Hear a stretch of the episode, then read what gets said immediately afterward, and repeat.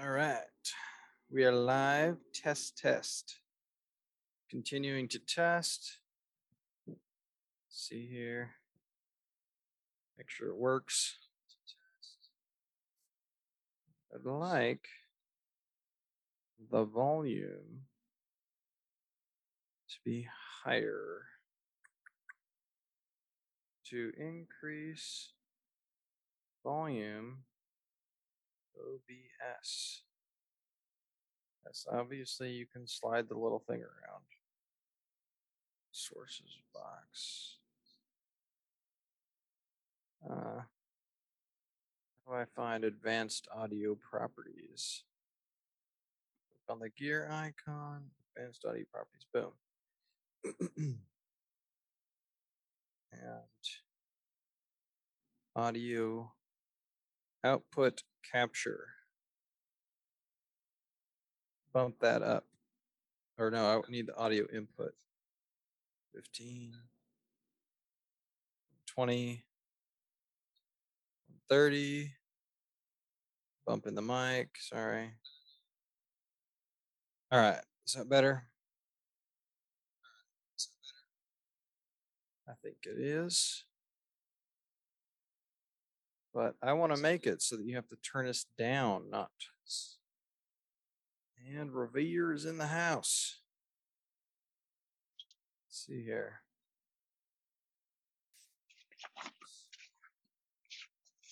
Go there. Capturing a lot of the wall here. Zoom messed up with my stuff for some reason. All right. I think that's acceptable. Vera, go ahead and say something. Make sure I got you locked in here. Can you hear me okay?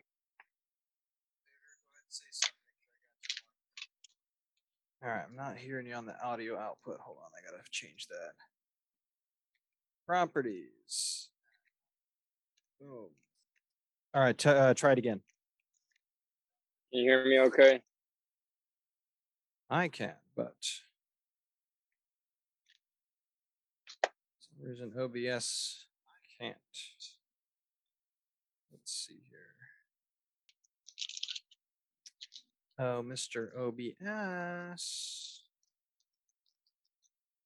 What's going on? Default. Say something. How do I sound now? Say something. You still sound good to me, but you're still not showing up on the audio output for the live. Um, all right, try say something again. How do I sound now? Well, the good news is nobody's watching yet. Because this is just not.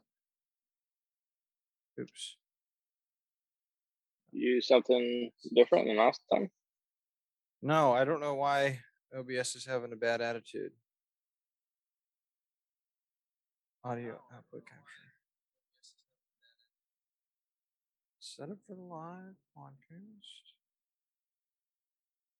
Got you there. And since I can hear you, OBS should also be able to hear you. Wonder if I need to restart OBS. Gosh, this is annoying. Um, see, that's just doubling up my audio. All right, I'm gonna restart OBS because I don't know what the deal is. Be right back on the live. Say something, Revere. There it goes. How does it sound now? All right, I think we're good now. Awesome. What'd you say? All right, I just said awesome. Okay, we're rocking with it.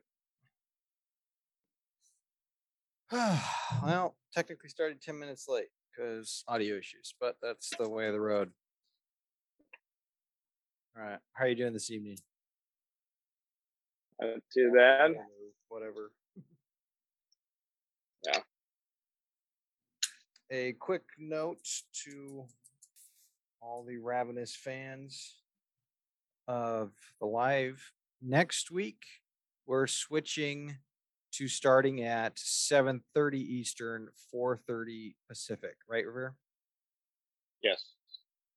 And that's because Revere is doing some soccer or the soccer, um, frisbee stuff. So gotta gotta fit the fit in the exercise. Yes. How was your weekend? Actually, before we get into that, what are you smoking? I'm smoking the La Domita, I think. The yeah, I like that one. What are you smoking? Oliva Series 5 think this is the regular, not the uh, Maduro. And it's a Leary, it's a Oliva Series Five Double Robusto technical title. Oh, okay. Um, if you get anything else besides that specifically, it sucks because I've mistakenly ordered other cigars. um, and then what are you drinking? Uh, Balvenie, 20, Balvenie 12, or age 12 years. Nice. It's my last, my last before I have to resupply. So Ah, I'm uh polished off my, which is why there's a little bit more in there because I uh, like I poured it and then there's so there's teeny bit left in the bottle. I was like, well, might as well just finish it. No point in keeping a swallow or two in the in the bottle. Um, so I'm doing the four roses single batch. Oh, nice. Yeah, I had some last night while we were gaming because I was almost it was empty-ish. Well, getting down there, so I evened it out for this afternoon. Gotcha. Yeah, this is like my original pairing in, you know, like post college basically, or like when I was able to have my own stuff. Four roses and This is really Five. good. I thought, yeah, I told you it's good. yeah, uh, glad that I'm glad, dude. The this month's box looks pretty awesome. And then I, you know, I get uh, have been getting what's his face is Brian's box subscription, and this I don't know the brand, and I just looked at it briefly because I got it today. My subscriptions today, but one of them or two of them are marked with a B. I was, I was like, okay, all right. Seems like those might be my cigars, and they're pretty. They're pretty bands. Uh, this month's Brian's box looks pretty awesome, actually. So, um, Nice. Yeah, I'm excited. And this one's farm farm rolls also look pretty good. All around good, uh, good month. We'll see. Hopefully they, you know, the draw is good and everything. But anyway, all right. s- How uh, how was your weekend? Good, pretty normal. Not uh not too much going on. Uh, did you do anything special? It was Father's Day, right? On Sunday. Yeah, we celebrated it Friday though. Okay. Yeah. Dude, I thought it Um, was Monday. so that's why I didn't get my I have I still have to write my letter. I talked with dad the day before. Um, but I thought I had till Monday, so I was completely turned around. I told I told you. You- Yeah, I know you did. But well, you said you better get it in like today or something. It's like, okay. I I said I the was- I actual was- date I and then I followed up and was like by tomorrow evening. It's not your fault in the slightest. It's totally mine. Uh, my brain was just in uh, in in various circles. So Yeah, you're good. It's it wasn't a deal. So But no how was dinner? Was it good dinner? yeah, I was. It's a really nice, really nice place. So we had a good time together. So What what kind of food was it? I had a fillet, and I think that Was it like a had, seafood like, a restaurant or steak. like what sort of no, I just food is it? I think it was mostly like traditional. There was uh well Donald's had some octopus. So it there was some other things on the menu. Um well, it's just a nice classy place. They have a variety of options on the menu. I don't know. They're not specific to anything in general, I don't think. Gotcha. Okay. Nice. Very cool. Well, thank you for arranging that. I was uh Yeah. I always find it annoying when people post all over social media about how great their dad is or mom or whatever the day is that they're celebrating. Because to me, I go, you know, that's that's a personal relationship thing because you're the you and your siblings are the only people that are gonna 99% of the time agree with, you know, any statements about your dad being the best, etc. So, or maybe not 99%, I suppose the bad father rate is higher than 1%, but still, you know, I just want to, you know, every time I see, honestly, every time I see, oh, my dad's the best, be like, yeah, no, mine is the best. So you're stupid. And now you're a liar. You know, like that's the, that's the emotional reaction that I have. Um, so yeah, anyway, but uh, it's, I guess it's good for people to express it once in a while, but it doesn't make a difference. You posting on social media it doesn't it shouldn't mean anything for your relationship with somebody and it shouldn't mean anything rel it, it shouldn't have any serious impact other than if you're maybe telling a story to help other people relative to their dads or something but even then it's like you can do that any day Most of the time, it's just a way to gain artificial brownie points. yeah exactly exactly but anyway uh, all right any uh let's see here how's the car working out It's working. I I've been hearing a couple sounds, so I'm taking it in to have it looked at while I'm within my 30 day warranty period. So hopefully it doesn't turn into what kind of sounds Well, first of all, these cars are supposed to be super quiet, and I actually I called a body shop and talked to them about it, and I was gonna get it diagnosed, but they didn't think it was necessary. But they did say that with this particular company, that yes, you better take it in there and make them fix whatever's going on because something is because they don't make sounds. Uh, so there's like a slight, and it's not consistent, but it's I've heard each sound multiple times. There's a slight grating sound from slowly accelerating, so that could be a timing belt. Okay. Um, There's this weird, like the best way I know how to describe it is like almost like a bubbling sound when I'm in idle at a stop, stoplight or stop sign. okay No idea what that is. Uh, and then my brakes, I don't know what condition my brakes are in, but they've been making sounds. Just like just a squeal or whatever Braking. Yeah. So hopefully that doesn't turn into anything serious. Um, and if it is, I'll just return the car and find something else. yeah Um, Yeah. So, but I got it. I'm I've been trying to get them to take care of it as soon as possible. So, nice okay but it hasn't crashed and burned yet. So, it's, Yeah. it's doing what a car is supposed to do. Cool. Did you listen to any uh, good content or anything?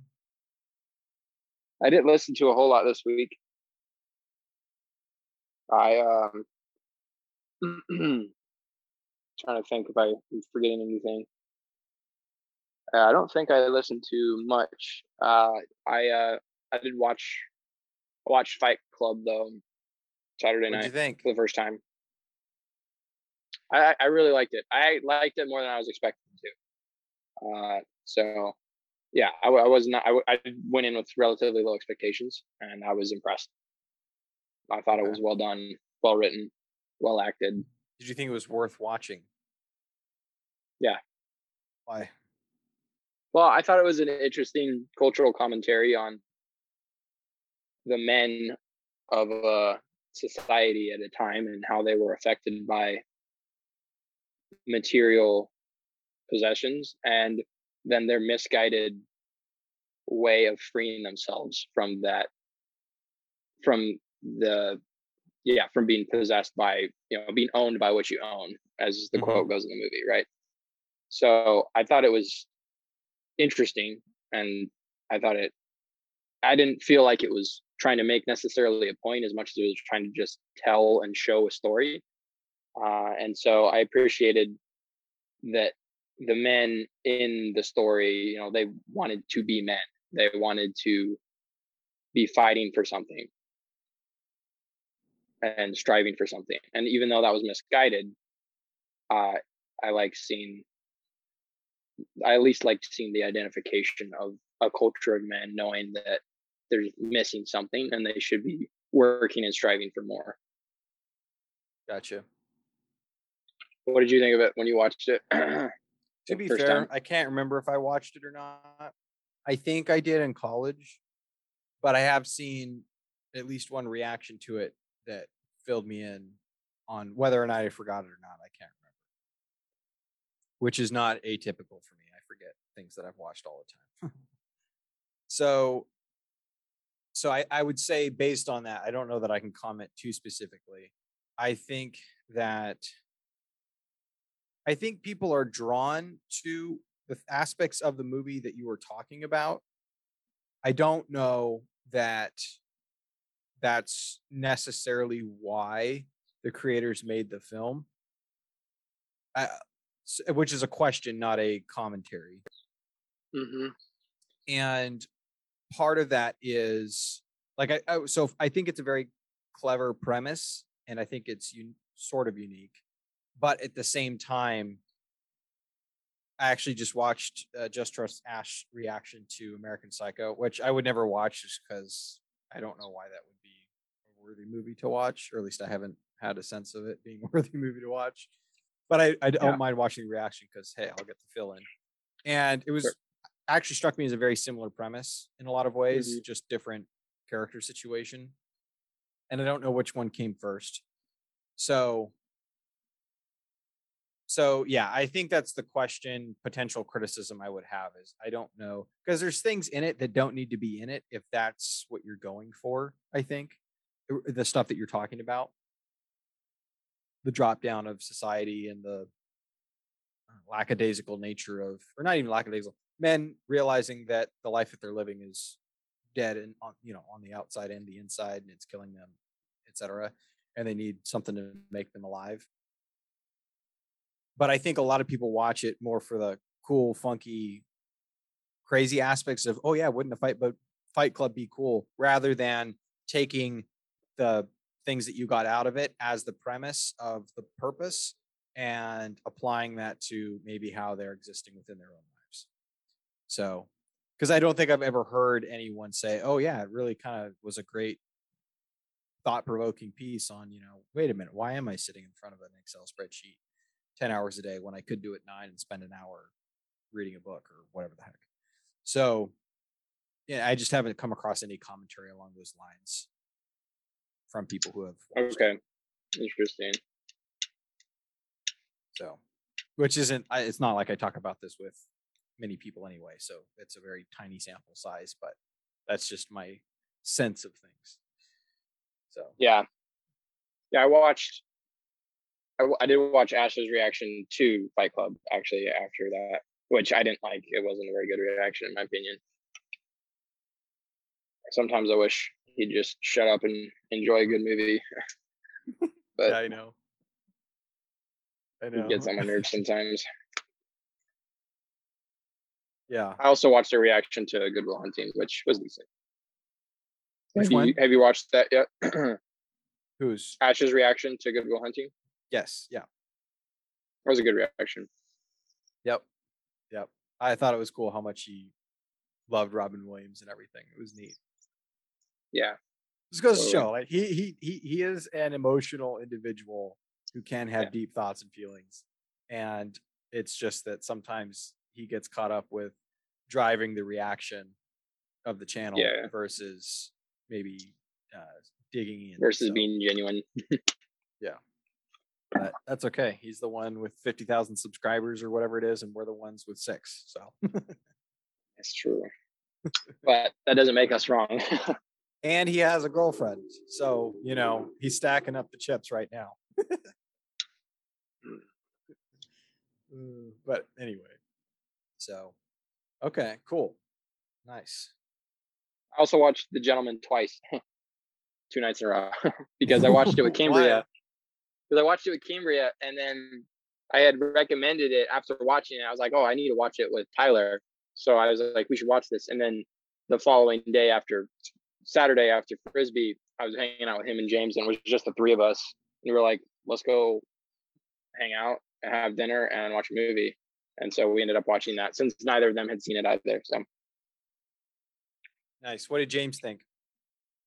James really liked it. He liked he liked the coach um a lot. So I think I think they, they were very. They, he at least was entertained by it. And I know Cambria liked it.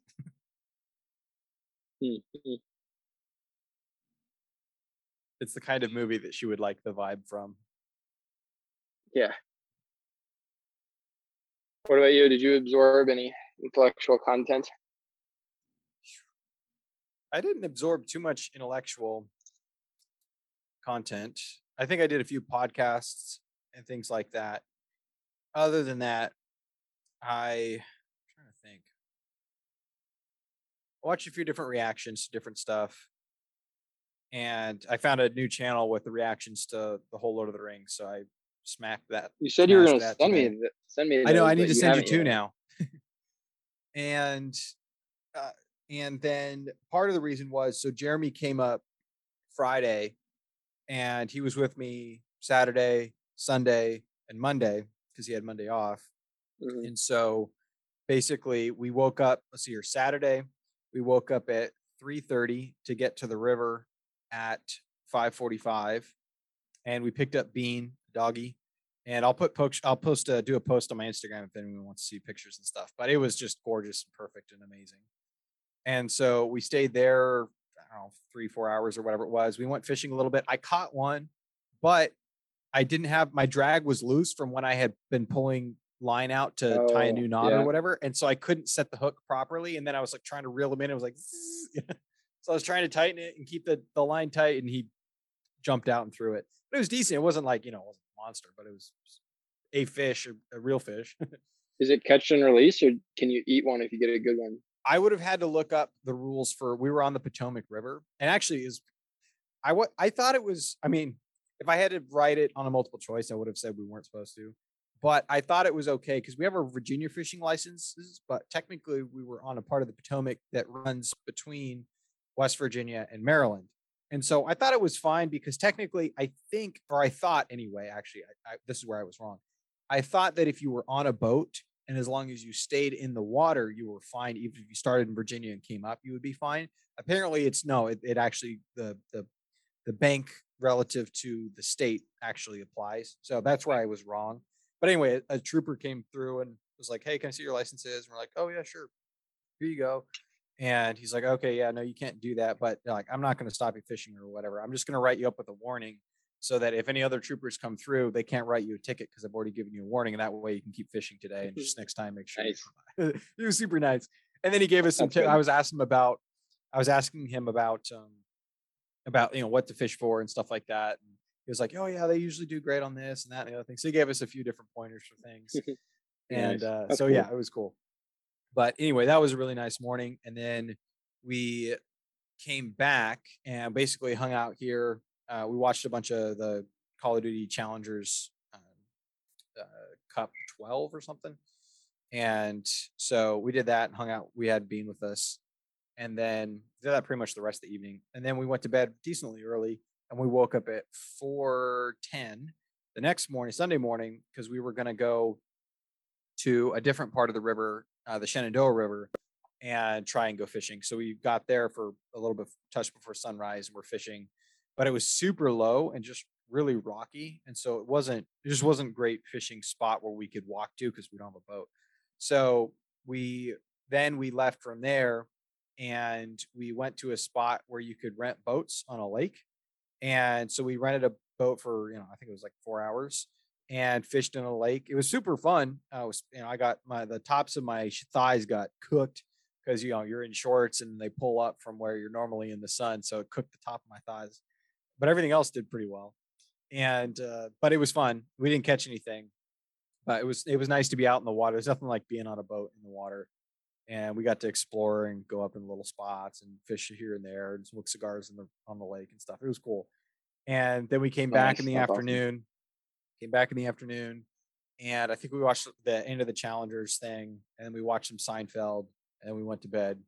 And then Monday we woke up, slept in a little bit, and then we did a little bit of work in the morning, and then in the after, I guess around twelve or so, we went to a different lake, rented a boat there, and then they gave us a, you know, they basically they give you a boat like a John boat, which is you know a basic Mhm. metal boat or whatever and then they give you a trolling motor with a battery because most of these lakes are small and whatnot. They don't want big battery. They don't want big motors on it anyway. And so they give you a trolling motor. So we start out across this lake, which I think it's I think it's a 2,000 acre lake all told. It's not a round lake. It's kind of a long. It's really a reservoir area with an outlet and inlet that they dammed up for whatever purpose. And so it's kind of long. But anyway, we started out across this thing, and there was almost no juice on this thing. So I, we got the oars out. We made it across, and then the rest of the time we were rowing to get to different spots against the wind and stuff. And on the way back, I rowed all the way across, which I love rowing. It's really fun. But the oars were different lengths, so I was like trying to keep my hands in different locations to get even uh, water depth. And then on top of that, the the you know the what do they call it the I don't know the the holes where the pin the oar pins go in that you use to row off of one of them was super chewed out so you're constantly fighting trying to like jump out. But anyway it was still a good time. Jeremy hooked one but it got up underneath some logs and cut the line. So uh, and it was funny we were fishing the same spot and then some dude shows up on his kayak and catches i don't know five pound bass maybe right ne- 10 i don't know 15 feet away from us. And i'm going what, what, what is he using? Uh, but anyway it was fun. At least we hooked one and I think we had at least one more or two more bites. And so anyway, it was just another nice time out in the water. And then we came back and kind of chilled the rest of the day and, and whatnot. So that was kind of my my weekend. We watched a bunch of uh, kind of uh, what do they call it? Catch, clean, cook videos, different outdoors videos and stuff. So um, so yeah, so that was most of the content that I ended up consuming. Nice. Sounds like a good weekend it was um, it was super nice. Lots of, I mean, three decently early mornings in a row, two specifically early mornings in a row, and then just spending so much time outside on the lake and whatnot. And I haven't been on a lake actually, like on a boat on a lake in, I think ten, no, not close to ten years. Maybe I think we had that one family vacation where we did the pontoon boat when I was in college. So yeah. since then, I don't think I've been on a boat and so it, it was really nice. It was very nice, but and it wasn't too expensive. The one lake it was twenty five bucks for four hours, I think, which is not bad at all. Oh, really? Yeah, that's not bad at all. Yeah. The next one we went to was more expensive. It was about 60, but technically you could be on the boat all day. Now your battery's not going to last that long, so it's kind of a cheat. Yeah. The, battery didn't work at all anyway. But but uh, but either way, were you were you sore from rowing? No, I, I thought I might be, but I actually wasn't. I mean, my biceps are a little tighter today, you know, from the rowing action, but my back and everything was fine. I think it's probably just because I've been getting out and exercising a decent bit the last two weeks. So, um, yeah, I've been not doing too bad. And um, so I think, I assume that's probably why.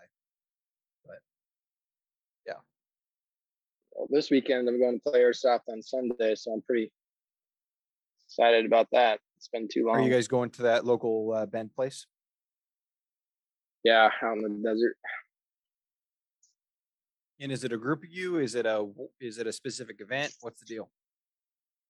It's a public public game, so it's just open basically. Okay, so, so I'm going. With, so it's a public event, and that you're going with a few people too.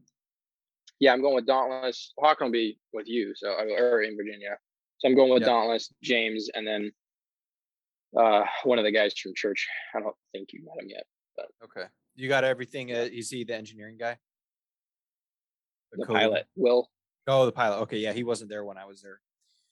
He was uh flying. uh, uh, you got? Do you have all your stuff t- uh, tuned up, tuned in? Yeah, all my gear's fresh. Got everything oiled up. Yeah, well, I gotta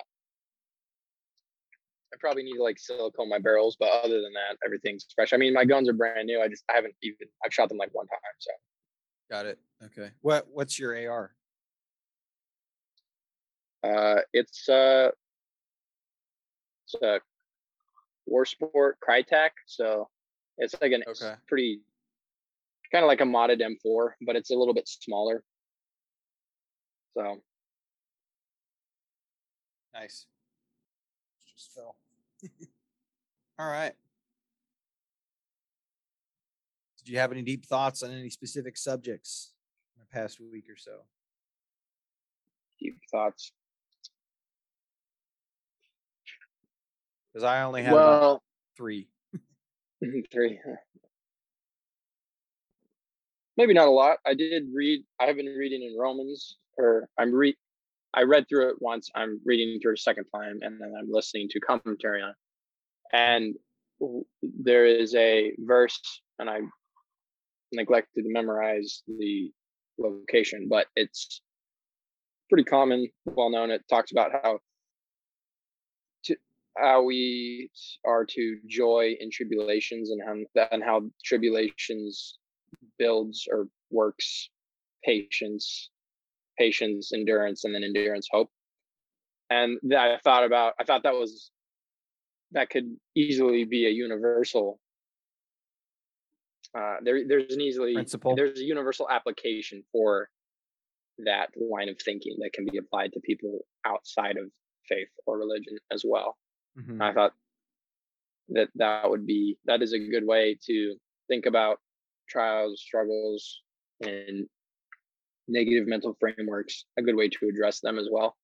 Mhm. Uh, and um, so that's one thought that I had. I don't know if you have any expounding thoughts on that, but Probably the main gist of my thoughts would be that I probably need to internalize it.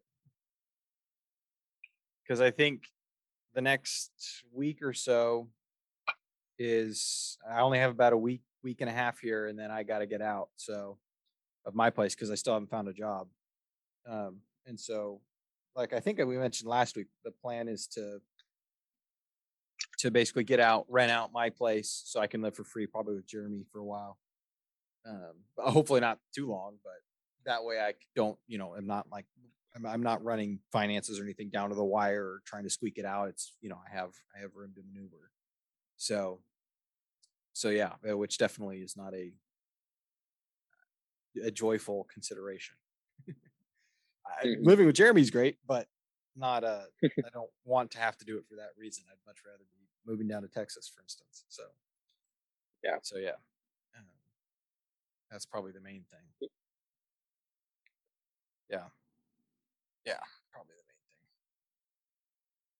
Yeah. I don't know. I I, I think about how I'm supposed to navigate this current situation because there's definitely parts of me that are, totally want to embrace a throw in the towel uh, mentality or response but there's also a substantive part of me that well then there's also response within me that goes well that means that you you know better stop doing the podcast because you're not exactly contributing anything you know, or not able to contribute something if you're not able to stand for it yourself. So having this is you know, i got to show up at least once a week so anyway yeah uh, don't give ground in your feet them. Yeah, exactly. No matter how tough and scary the the robbers are. Yeah. um, okay, one of the things I was thinking about was, and this is actually from last week. We just didn't get to it, but what I was curious what your take was on jokes, right? So I was thinking about this because I think of sometimes I hear a joke and I go, "Hey, like, yeah," or "Hey, that's not a high quality joke. That's not a it, it maybe it's too crass or whatever it is, right?" hmm And which I think that there's probably always a line somewhere. But then there's another part of me that thinks of jokes in specific context. So the context of being with your buddy versus the context of being, you know, with your mixed group of friends versus the context of being in a unknown group or whatever it is. And I I I would say I feel like there is a difference between those various contexts that apply to jokes and whatnot mm-hmm. and the crassness and or whatever it may be crassness being the easiest maybe denominator to to apply to the theory and consideration for consideration and but I don't know that I have any specific rules or laws from which I can draw or have drawn that perspective. And so that's what I was thinking about. And I was curious. I don't know. I was curious if you had any thoughts and I or mean, reaction. yeah, this is definitely something that I've thought about quite a bit. It's also specifically related related to what the Bible talks about in terms of conversation and you know not being vulgar, etc. Mhm. And I think I, I don't necessarily I don't know if there is necessarily a line. Like I tend to be very against subjectivity because I find it subjectivity often just to be an excuse to avoid, um, you know, the truth or reality. Because if it's Mhm. subjective, then you can kind of justify. It's just an easy way of justifying things without actually having to think them through. But I think that it can be very subject, subjective when it comes to making jokes and a sense of humor. At least my line of thinking it is, I'm thinking on it is specifically related to I do think it's contextual because yeah, I joke around my friends in ways that I would not joke away, joke around my parents. Um, Yeah. and it's not that I'm hiding anything from my parents. I just there's a different relationship there, and they would not appreciate, they wouldn't be able to appreciate or understand where I'm coming from versus my friends. It's completely different. My close friends. Mhm. so there's definitely contextual element to it. And then the other thing that i've also thought of is some people are offended by jokes or they get offended by a certain sense of humor maybe if it's dark or vulgar etc and then you make a joke in like a different so like maybe someone's offended by a crass joke but they're not offended by a joke about murder right to me there's a disconnect there because like you just laughed at me joking about running over someone or whatever right? This is obviously i don't i don't i don't have a joke in mind specifically right? But the idea is still there right? So you just laughed i just made a joke about being homicidal and that was funny to you. Then i turned around and made a, a joke from the office that was maybe a little bit more vulgar and crass and you're offended by that. So to me there's a there's often a disconnect between what people are offended by and what they're not offended by and i don't understand that and so that's certainly a line of distinction that i've drawn for myself in terms of trying to identify okay where is the line personally you know how do i not take it too far especially in vulgarity etc um, and so that has kind of helped my thinking about it a little bit because i don't think it's necessarily black and white um, because there's all sorts of things you can joke about and some some people are perfectly fine laughing at terrible things and then you make a joke about something else and then they're offended and you're like what? This doesn't make any sense. Um so and sure some jokes i don't think are funny but instead of being offended by that i'm just like i just don't think that's funny. But Mhm. you know so in that sense i think there is a certain line of subjectivity to it and also a certain uh, sort of absurdity to how people think about a sense of humor and what is funny and what's not funny so i don't know if there's a well, well, concrete let's let's steer away from necessarily uh, going after what the proverbial other entities might have to say or think that is incongruous to us. But how do you think about it as it pertains to how you govern your interaction and or uh, exposition of joke and joking? Sure. Well, I think it is contextual, and then I think it has, and then the other line is your conscience. Okay, well, th- so what defines context, and is there an objective?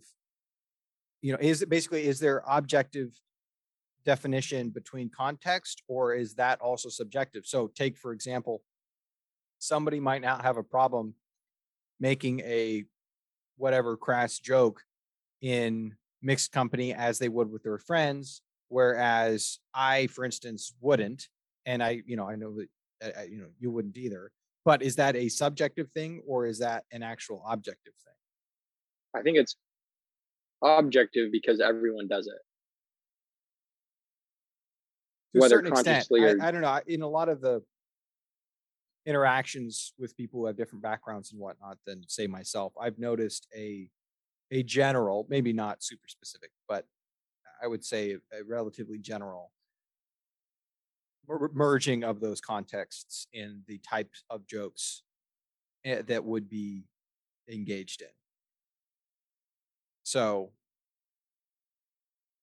so I mean, yeah, if you take, you know, if you're taking the whole country, I'm sure there is, you know, broader application of definitive, objective, quote unquote, societally based um, contact contexts. But there's been many times where people in mixed company have made jokes or comments and things like that that I haven't, I've been, you know, uh, maybe disappointed in relative to my personal take on it, but they think it's fine. So are they wrong if they think it's fine and I don't? Or do you understand what I'm going for, what I'm shooting at? Yeah, I think so. Uh, it'd be easier to discuss if we had, we had a specific example to break down, but Yeah. uh, no, I think I understand it. I, I mean,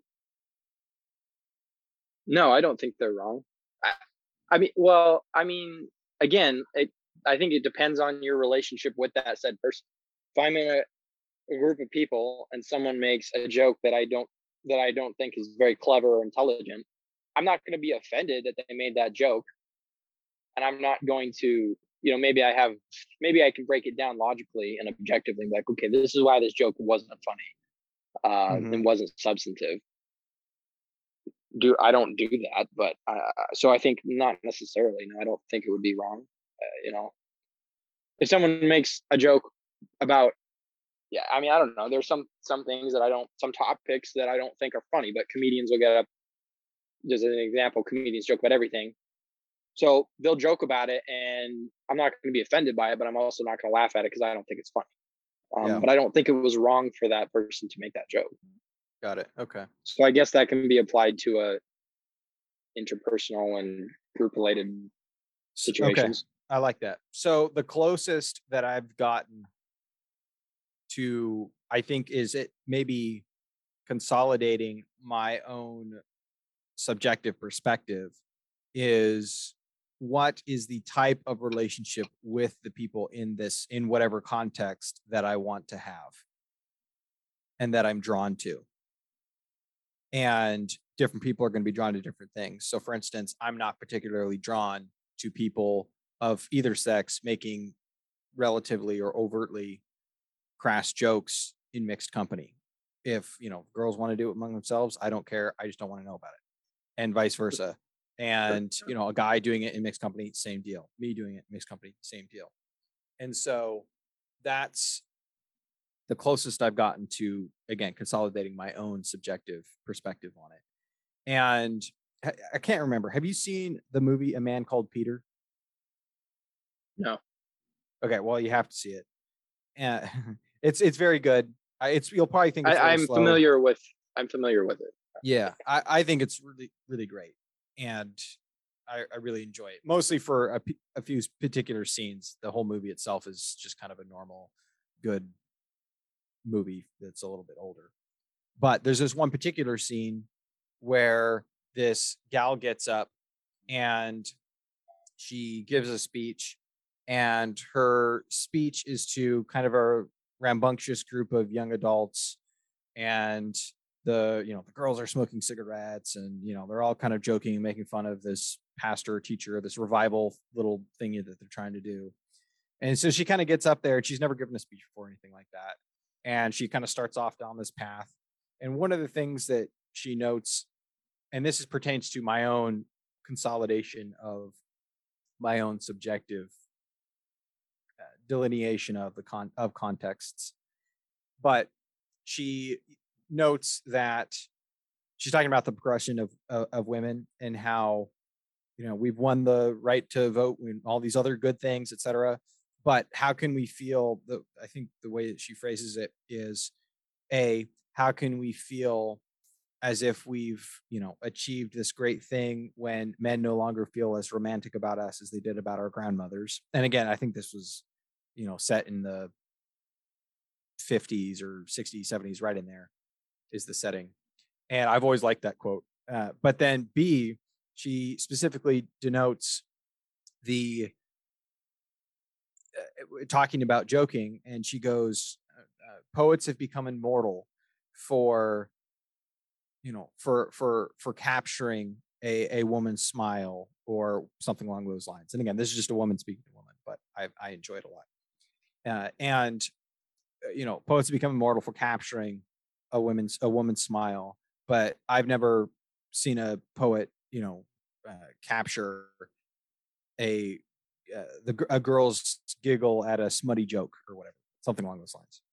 And that's kind of the contexts of the relationships and and whatnot that I think I generally have. Obviously, I think compared to that timeline, I'm probably way looser than they would have been and and whatnot. so it's more Yeah. the the principle. But and again, this isn't about girls who giggle. Like, do what you want to do, right? Different people are going to be attracted to different things and want different things in those contexts.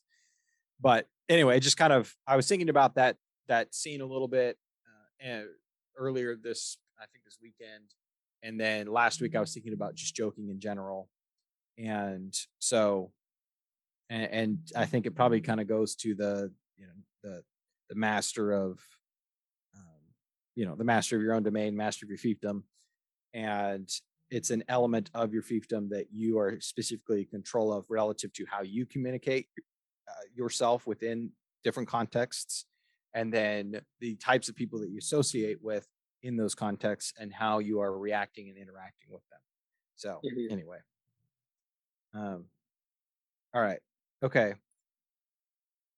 Now that we've solved that major philosophical issue. So i was watching a reaction to top gun and another movie that I'm pretty sure I've seen, but I can't remember if I've just seen all the good scenes or what the deal is, but whatever. And in it, they were talking about this concept of uh, at the you know at one point in the show, it's you know you can always you can be my wingman anytime, and I'd love to be your wingman or whatever.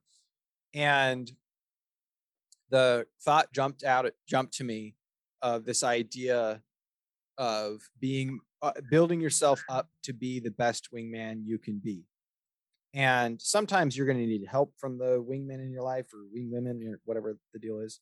We obviously mostly talk to to dudes, um, but or I assume mostly, you know, who knows? I haven't looked at the demographics. Our six subscribers might be all female, but other than I guess you know our family probably is all six, but uh, and Jeremy. but anyway, yeah, right. So anyway, the po- point being is this idea of how if you think about yourself in the context of it pertaining to your friendships and the people you're around and the people and how you want to be known within the context of your circle of influence is this idea of being the best wingman you can be and how does that kind of tie, i think i feel like that ties into some of the other subjects we've talked about in terms of self-improvement and keeping yourself going and staying you know staying on top of things and you know staying on top of your mental health and all this other stuff is you're either building yourself up to be a better and better wingman or you're setting yourself up to be a less and less great wingman.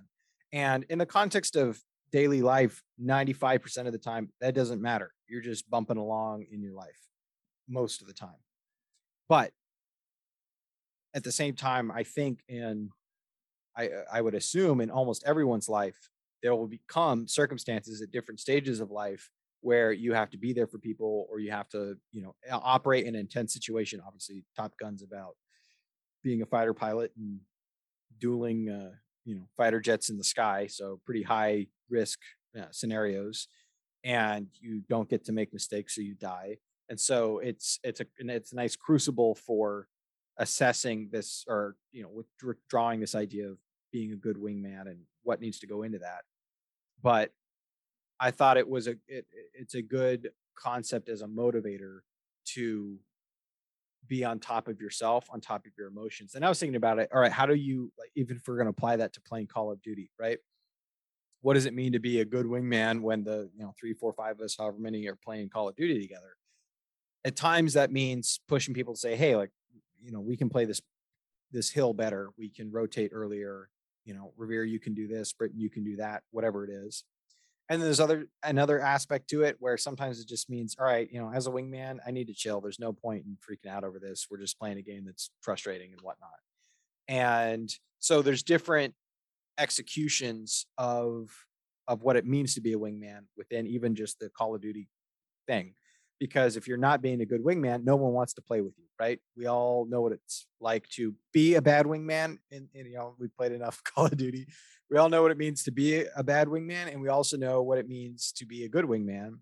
And we also know what it means to experience when someone else is being a bad wingman. And Yeah.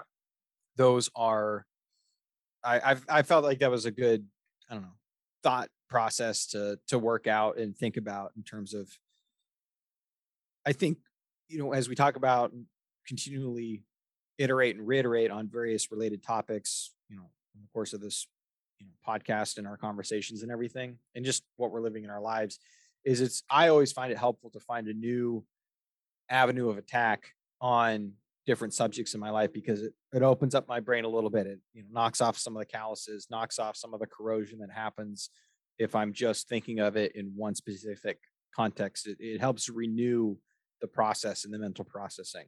So anyway, I don't know if you have any thoughts on that, but that was something I was thinking about this uh, this weekend. Yeah, I think that's a good parallelism to draw. I think that makes sense. Good way to think about it. I don't think I have anything to add on to it. Good. Well, I came up with a list of things for you to improve in. I'm open ears.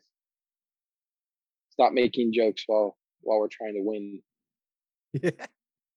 Yeah. Don't distract me. Bad wingman is distracting.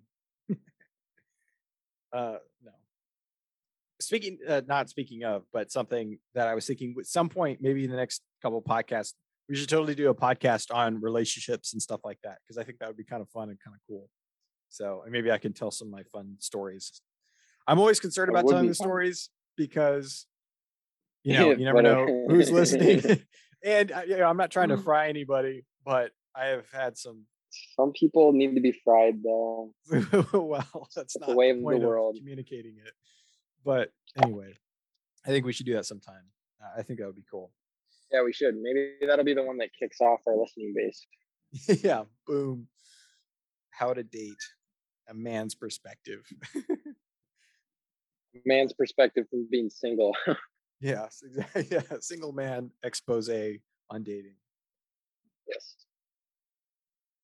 Single men, single single young men wax eloquent about Yes. dating.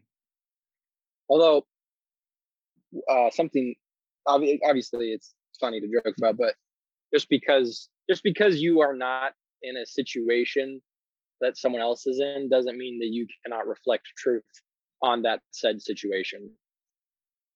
Yes. It doesn't mean that you don't know the difference between right and wrong. Maybe you would not act the way that you say that should be acted, but that doesn't make what you said wrong. So, yeah. Yep. Though you do have to be careful about the whole, you know, speck in someone else's eye, log in your own. But yes, that's very true. but it doesn't negate the if it's in the context of wingman stuff, then I feel like that actually doesn't apply very much, if at all, in my opinion, because in that specific context, you have entered into a mutually beneficial iron sharpening iron, right? Sort of relationship and interaction, which is different than saying, Oh, hey, Billy, that I barely know, you know, I've noticed that, you know, you blink too Yeah. many times during, you know, uh, during songs or whatever the heck. So yeah. Anyway, so yeah, yeah, that's where that's a specific instance where context I think is substantively uh, important to be applied.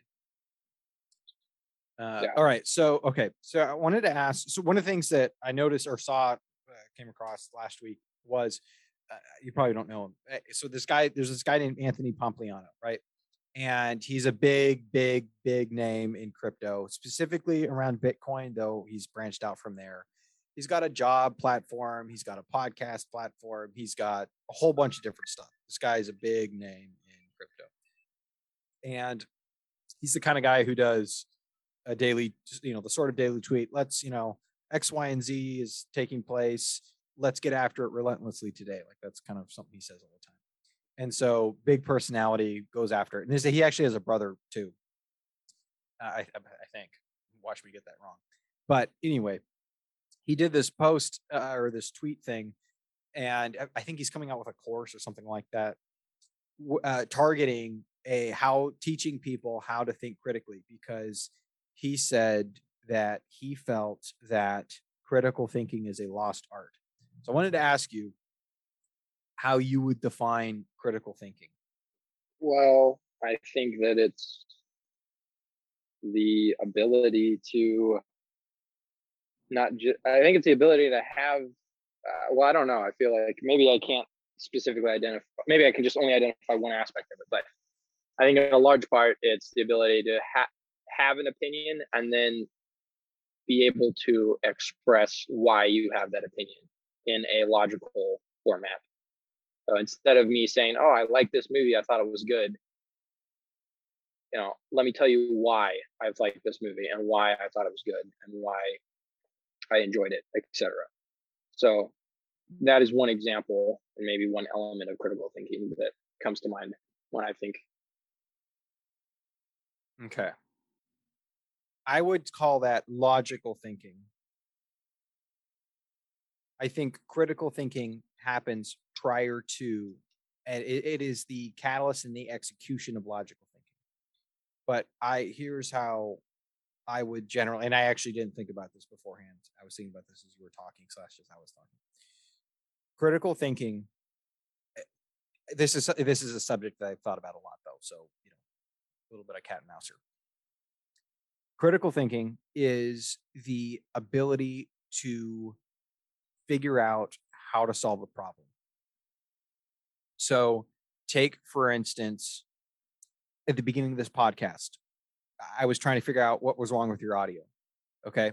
Critical thinking is the practiced ability, and some it's some people it's more natural than others, and some people should have it, and some people shouldn't have. Creative people, they probably don't have as they don't have the same type of critical thinking as maybe someone more operationally minded like myself or process minded like myself. So there's going to be different flavors and elements of how it's executed. But speaking generally, case in point, the beginning of this podcast, I couldn't get the I was trying to figure out why your audio wasn't coming through. No clue why.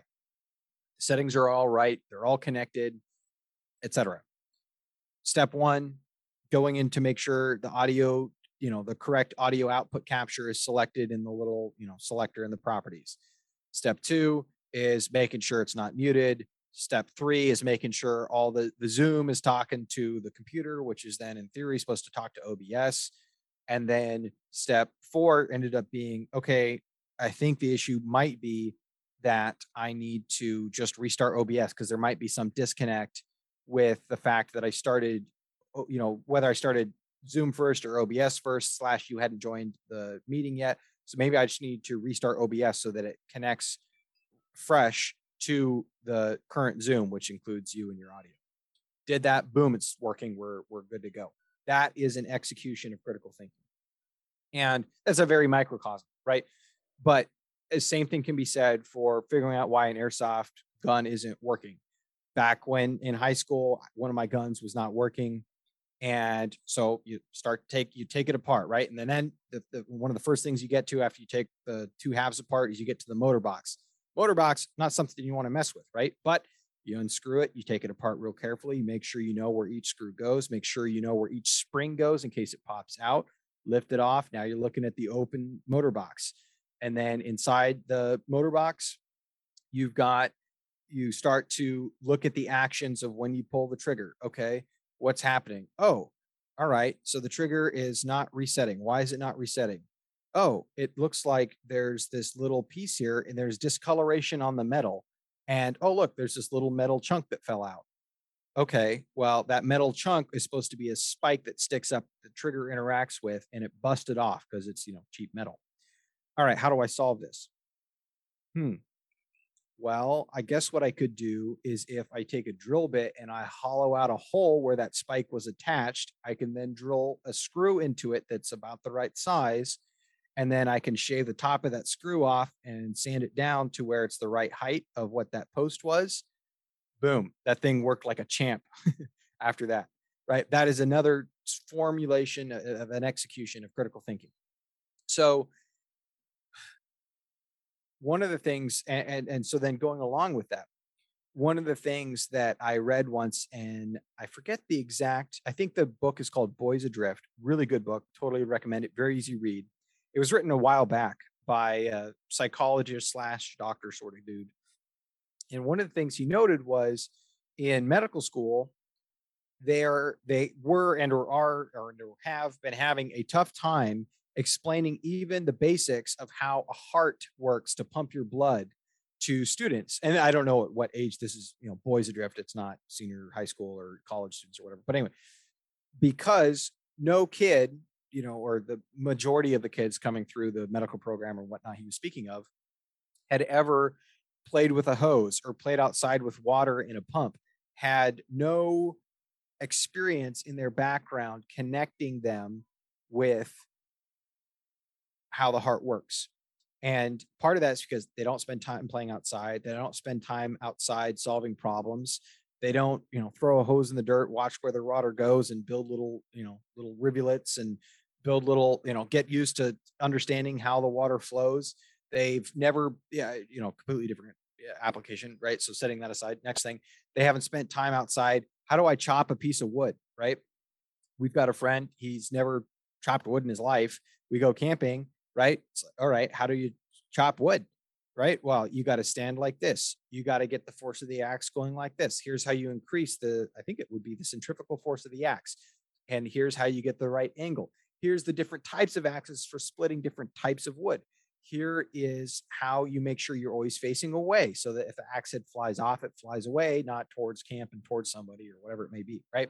Things like that you would never really think about if you hadn't, in our case, my case, especially, I think, right, grown up chopping a crap ton of wood and having a grandpa and a dad who would say, oh, don't do this, do that, do the other thing, right? So it's that ability to uh, take a problem instead of going, I have no clue. You do one thing, you see what works, what doesn't work. Okay. Then what does work, keep going down that line or keep it in your toolbox. And then you do, at, all right, what's the next thing that needs to be solved?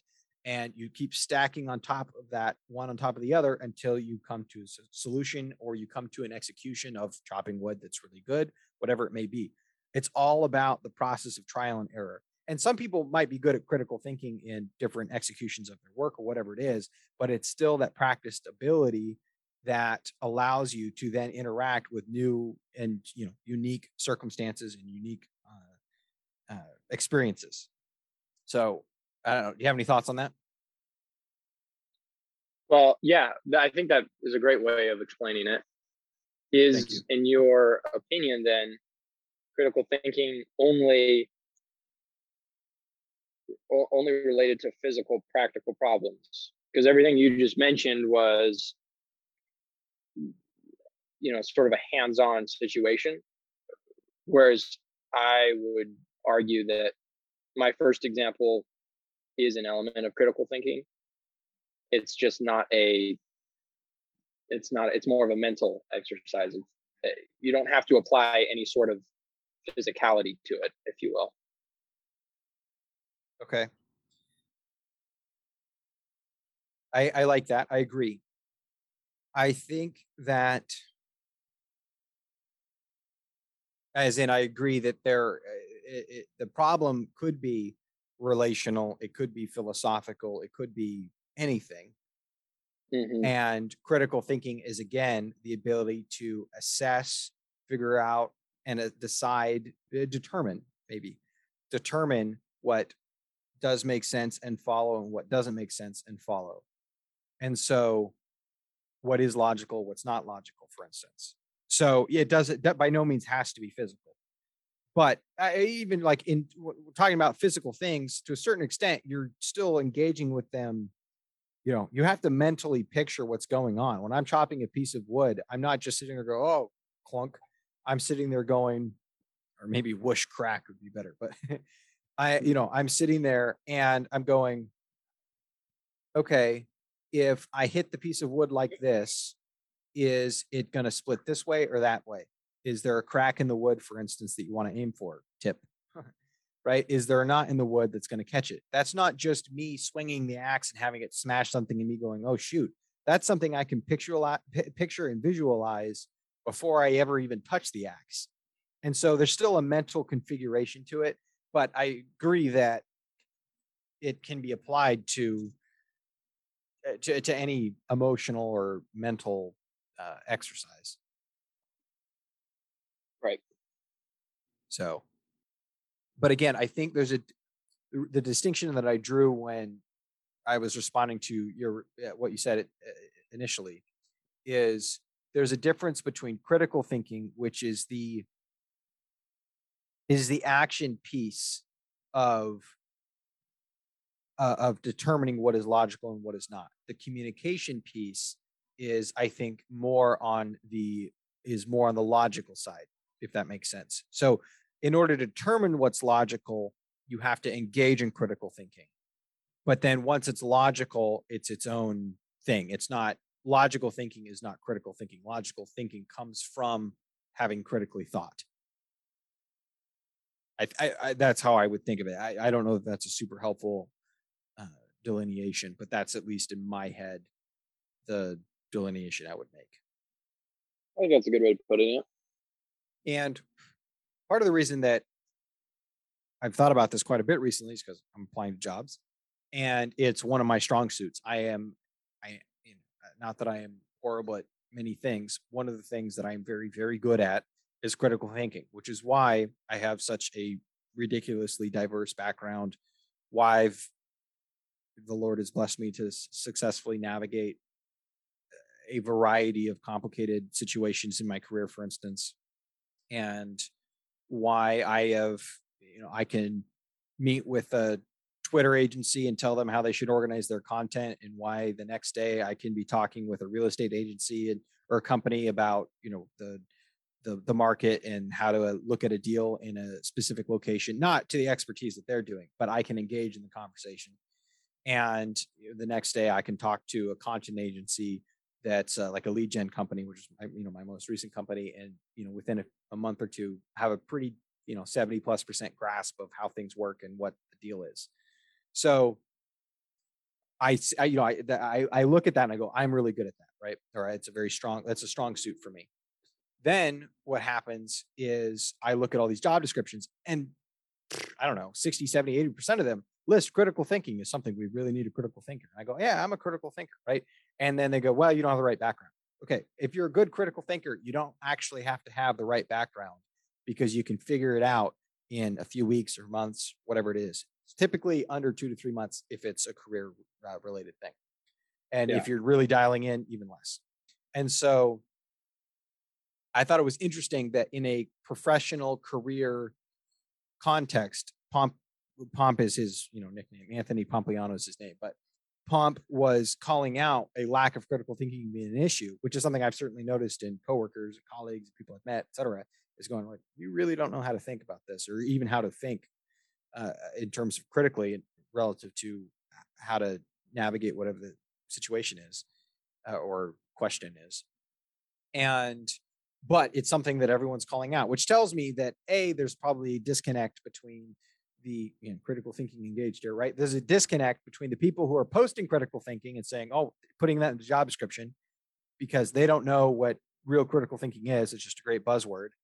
And then the people who are applying who have don't have a background in trying to figure out how to critically think, and it hasn't been a very serious element of their background. Or if it has been, it's only been applied to a specific context. So if I am a if I'm a marketer and my job is marketing analytics, then I, you know, you're in all likelihood, you're decently good at critical thinking within the context of uh, marketing analytics. What is working? What isn't working? What is getting response? What's not getting response, et cetera. But how much of that is the result of you having pressed the same buttons a thousand times over the last two to three years of your career versus you having gone through the evolution of this is something I solved and or this is something I can solve uh, through critical thinking. Right? Difference between practiced and repetition and solving a problem. So, and that's why right when you get to how do you get to be the best at whoever whatever it is that you're doing, take I'm not a, the biggest fan of Tom Brady, and I don't. That's not a really a football comment. I don't watch that much football, uh, but there's a reason that he has what is it, six or seven rings now. You know, one of the most, if not, I, I'm pretty sure he's the most decorated player of, of all time, and he's a- he's a total menace at 45, I think, this year or last year. I think he was 44 last year, years old, right? Because he's seen 10,000 games. He's seen seen a million hours of game footage, and he has not only knows how to critically think when he's being ats- uh, attacked by a specific defense and by a new defense or by a different team he also has the the the background of having practiced and pushed those buttons a thousand times. So he's able to take both of those things combine them and where does he end up? You know at the top. And so um, and so like maybe a good case in point of that is my understanding is again i'm not a huge football watcher but I, I enjoy the the sport as a concept, but I hate paying for it. Uh, but take for example, uh, when I believe when he was at the Patriots, he actually took less money so that they could afford better players for, to, for his defensive line, et cetera, right? Which helped set the whole team up for success. That is a critical thinking objective, not one where he goes, "Yeah, I've just always taken you know less money because that seems to work, and so that's just what I do. You know, I'm done every time." No, that's Tom Brady going through a critical thinking exercise of saying, if this piece does that and that piece does that and this piece does the other thing, then as a Mhm. whole, strategically, that moves the objective forward, moves us to the objective.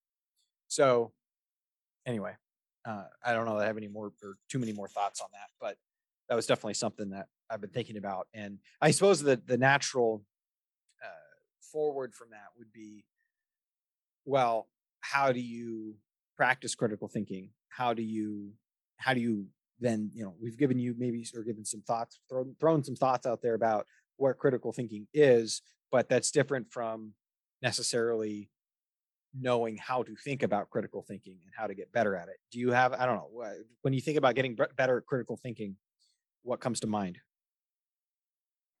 Yeah. Did you have a question at the end there? I um. yeah yeah when you think about critical thinking what comes to mind or uh, when you think, think about about getting better at critical thinking when you think about how to think about critical thinking for someone and or for yourself who i'm making this up for you but right who hasn't thought about it before what comes to mind that was a bad question when you think about getting better critical thinking what comes to mind I think about getting better at it. Uh, well, I mean, just like anything, I mean, the more often you employ that tool, the better you'll get at using it. How do you use So- that tool how do you practice using that tool Well, I mean, there are a few areas in your life where I think that you there is no use for it. In simpler terms, you can use it in almost every aspect of your life. So when I go to work, how can I make things more efficient? How can I make things better and faster and flow in a more efficient manner for time savings? You know, I'm actively looking for problems. So, I mean, if you're not actively looking for problems, then you won't have problems to solve as opposed to just showing up and doing what the person before you did. Right. So, which just goes back to what you were saying about identifying problems.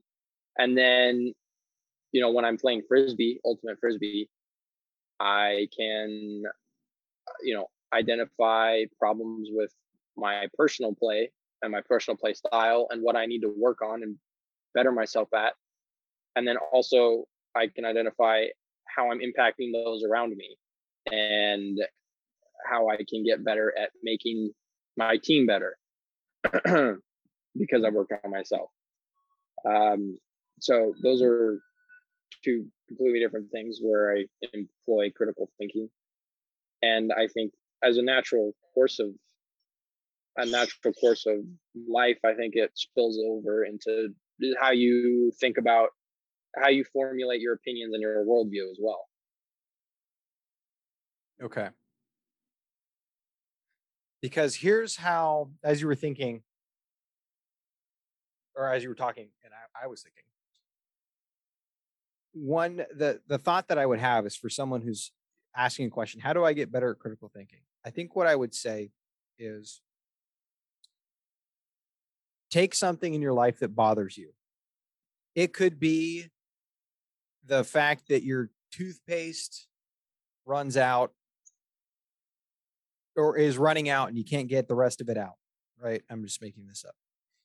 Eh, it could be as in eh, eh, as as, as, as minuscule as an issue as that and you ask yourself how can how can i solve this problem how can i make this better do i cut the top off the toothpaste and stick my uh, stick my um, uh, toothbrush in there right and scrape out the last little bit is it that you don't like waking up at 10 o'clock you want to wake up at 9 o'clock or whatever you know obviously it's late for both of us now um, right okay well does that mean I need to, how do I solve that problem? Do I need to go to bed earlier? Do I need to stop scrolling on TikTok or Instagram or whatever it is, you know, when it's time to actually go to bed? Does that mean that I need to set my alarm for a little bit earlier because it takes me longer to wake up? Does that mean that I need to stop drinking so much caffeine during the day so that I can go to bed? Does that mean that I need to uh, maybe check out my Apple Watch or whatever it is, you know, that might give you some circadian rhythm information. And I don't know if Apple Watch does that, Fitbit does, uh, right? So that you can see that, oh, hey, I'm actually hitting a deep REM cycle right at the time my alarm goes off at 950 I want or at 850 and so it's way harder to get up at 9 than it should be if I back it up by 10 15 minutes I actually can wake up earlier much easier so am I hydrated you know in the afternoon going into bed so that I'm not, you know, parched and kind of restless sleeping? Do I need to eat a full dinner so I'm not hungry while I'm sleeping and it's kind of again messing with my sleep, whatever it may be. Take whatever the take something in your life that bothers you and that is a that you would describe as an issue in your life, not necessarily a existential one, just you know, hey, this is a thing that irks my brain, therefore it's an issue. How do I solve that? And that's where I would start. And I think you do that once and then you do it twice and then you do it three times. And before you know it, you're automatically identifying problems and you're automatically thinking through how to solve them. So that's it becomes a natural uh, flow state almost of of of your mental processing of your interaction with even just your daily life. So that's what I would say. Yeah, I think that's that's a perfect way of explaining it. I, you know, it's finding something that bothered you. Every single problem that I've ever solved is because something was bothering me. Uh, so whether at work or at Ultimate Frisbee or in the way I communicate with people, even you know, just yep. relationally, you know, you fix it by figuring out specifically what it is that's bothering you or annoying you or frustrating you, and then identifying a solution to said thing. Yeah. The other way you could do it is say, this is something that really interests me a topic, a career choice, a book, uh, whatever it is, right? I'm going to figure out everything there is to know about it. I'm going to, within reason, get very good at whatever this topic is for me in the past it's been you know what? I want to understand call of duty. I'm going to watch a bunch of games. I'm going to listen to the you know the the players. I'm going to listen to their scrims. I'm going to watch some youtube videos. I'm going to figure out what's going on right? Take something simple they just you know what? This is interesting to me and then engage it treat it like a problem that needs to be solved and start thinking through oh learn this learn this read this watch this and it's it's almost a creative form of critical thinking because eventually what you want to do is you want to get to the point where it doesn't matter what the problem is. It might not be a problem to you, but maybe it's a problem to your boss and he wants you to solve it. If you haven't practiced critical thinking, then you have no f- framework, you have no experience in critical thinking in it or I should say in what what's the word I want? In externally uh, forced critical thinking. And that's the point where that's how you get excellent at critical thinking is it because it shouldn't just be, oh, I good at solving problems because they bother me. That's at some point, if that's all you're doing, that's a form of laziness. Oh, I'm just maximizing for my own contentment, my own comfort, right? And the way to get excellent at something is to, all right, I'm going to pick something completely random or just, you know what, this random thing interests me. I'm going to dig into it. So, case in point is when you and I, maybe a, a, good case in point is when you and I were trying to figure out how to stream, right? Well, what did, you know, I, I, I don't know all the things you did, but right for my, you know, case in point, right? I watched a bunch of videos on OBS versus Streamlabs, figured out how to use OBS, determined it was easier. You know, figured out how to do this, figured out how to connect it to this, figured out, found videos that helped explain how to set up your settings to increase bit rate or decrease bit rate and get the right quality for the ratio and like all this sort of stuff. So that when we were streaming specifically for YouTube or specifically for Twitch, we had the highest quality outcome that we could, you know, uh, achieve for uh, for you know our fun little you know streams or whatever when we were playing Call of Duty. So that's and that's an example of it's not a problem per se. It's not something that irks me or well, you know, when I can't figure something out, it, it irks me. But you know, it was an externally forced thing. But now, right, Twitter content agency comes to me and says, "Hey, you know, this is the I, I need an operations person because I want to scale my company and I don't really know how to think about doing that." I'm able to, you know, no context, not a problem, not an irk. I'm able to say, all right, I'm able to go through the process of critically thinking on how to solve that.